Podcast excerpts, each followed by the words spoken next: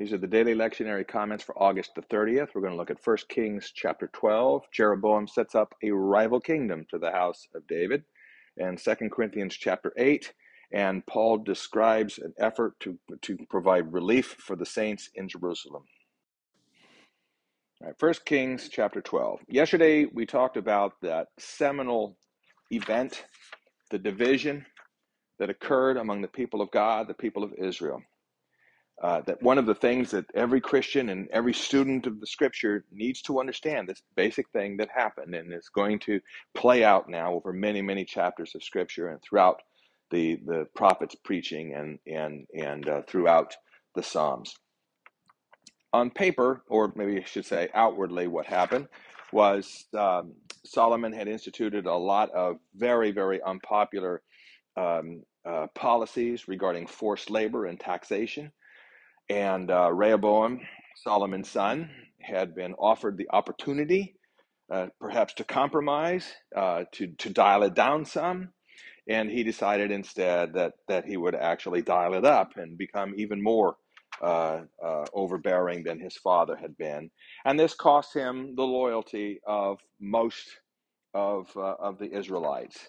It seems like an absolutely foolish thing to do.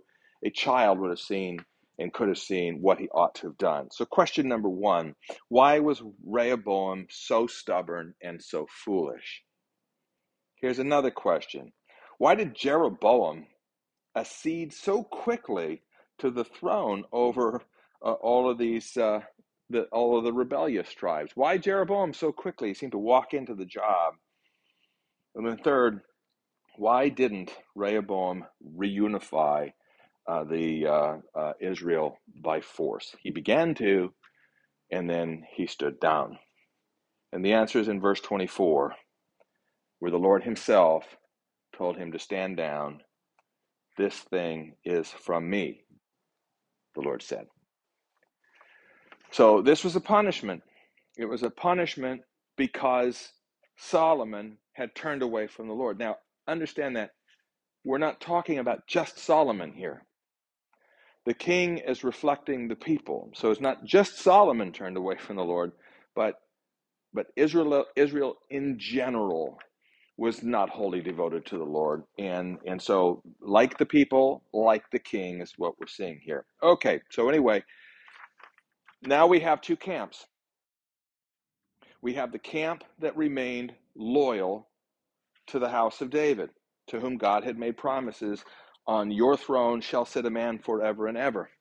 It was from this promise ultimately would come the hope of the Messiah, or what would or what would be called in Greek the Christ. Okay, so that, that's the many would would remain loyal to the house of David. Most of the inhabitants of Judah would remain loyal to the house of David. David came from Judah. Most, by the way, of the uh, tribe of Benjamin was sort of swallowed by by, uh, by Judah, they would remain loyal also to the house of David. So there were those who remained loyal to the house of David and those that did not. And that's the split. It's not so much a territorial split between tribes, it's who will remain loyal to the house of David. Some other tribes, some people of other tribes did remain loyal to the house of David. Okay, so Jeroboam uh, ascends to the throne.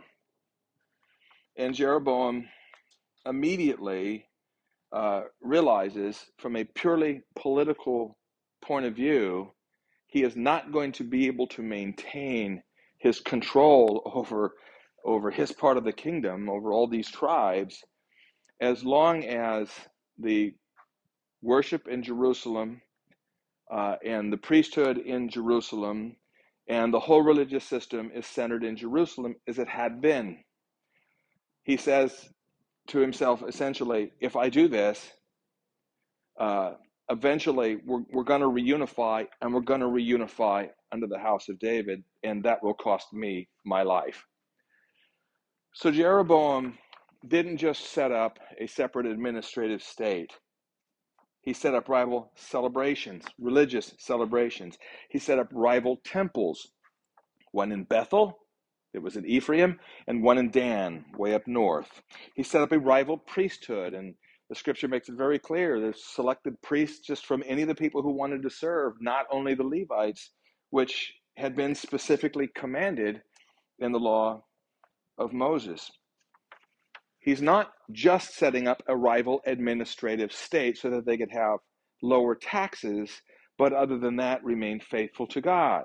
He is setting up a rival religion. Now, this rival religion is in part what will become what is later known as the Samaritans. There are other things that will go into the Samaritans and why the Jews and Samaritans hated one another, but this is part of that. But just recognize that you have those tribes that are, uh, or those individual Israelites who remain loyal to the house of David and to the promises that God made to David, and those that did not. And those that did not set up essentially a rival religion. It wasn't a totally new religion, they still talked about coming out of Egypt and all of that. But it was a religion that looked more like pagan religion, golden calves, for example, very much like Aaron had set up. In other words, the religion of Jeroboam that he set up was meant to be different than the religion of this uh, of the house of David and of Moses, and it looked more like the pagan religions of the nations around them. It mimicked them. Now, one thing that I will say is that this is not this situation where you had tribes that remained loyal to the house of David and those that did not, people who remained loyal to the house of David and those that did not. It's not unlike what happened in the New Testament when Jesus came, died, and rose again. Jesus was proclaimed by many Jews to be the Messiah, the Christ, the one of the house of David who would sit on the throne of David forever and ever.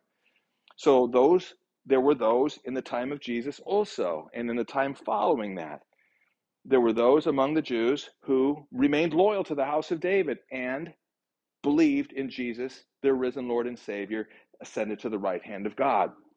And there were those who rejected uh, the, the king in the house of David and would have no portion with him, just like what happened here.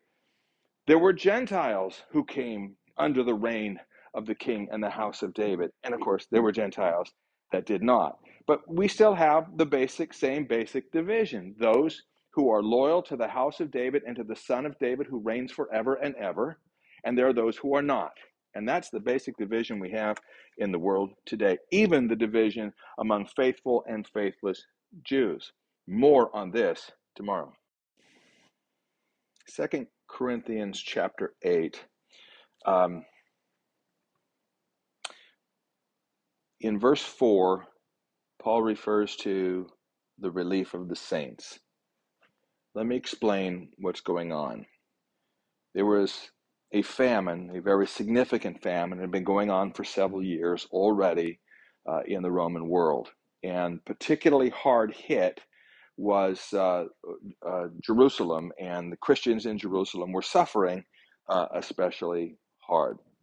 Now, at the time of the writing of Second Corinthians, Paul is essentially finished with his third missionary journey and is beginning or about to start making his way back to Jerusalem. And the way he's going to do this is he's going to leave Ephesus in Turkey, he's going to go up to Macedonia, northern Greece, and then he's going to come down to, to Achaia, which is southern Greece. He's going to visit the various congregations, including Corinth, on his way back to Jerusalem. Now, what they're doing, what Paul and the others are doing, are taking out special collections in each of the congregations as they go along.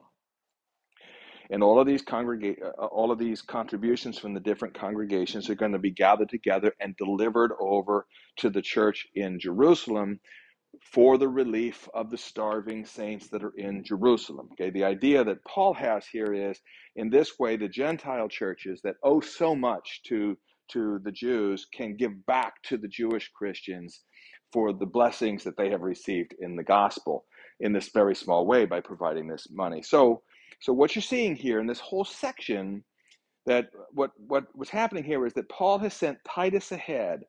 Titus is probably bearing this letter, Second Corinthians. Titus is probably reading the letter to this congregation and also explaining other things that are going on and he's preparing them as well. We'll talk more about that tomorrow. But in general, what you should understand is that Paul is going from congregation to congregation on his way to Jerusalem. He and several other uh, individuals. Titus would be one, Timothy would be another. and there's evidently at least one or two other brothers who are apparently very famous and well known, but he doesn't name them, so we don't know who they are, whether it's Luke or somebody else, we're not sure. Um, but this delegation is is going along representing all the different congregations and also making sure that everything is done decently and in order. And that day is just like today.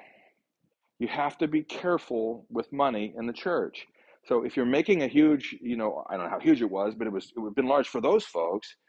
Um, you give a lot of money, or a lot of congregations give a lot of money and they're going to want some reassurance that the money is getting to where it's supposed to go and some assurance that proper you know security is being observed. And so paul is very careful to have uh, these others that are with him so that they can all vouch for the fact that yes the money that was given uh, from the church of philippi or thessalonica or corinth uh, was in fact delivered to the saints in jerusalem and so that everything will look good, not only in the eyes of the Lord, but will also look good to others, okay? There won't be any room for mischief.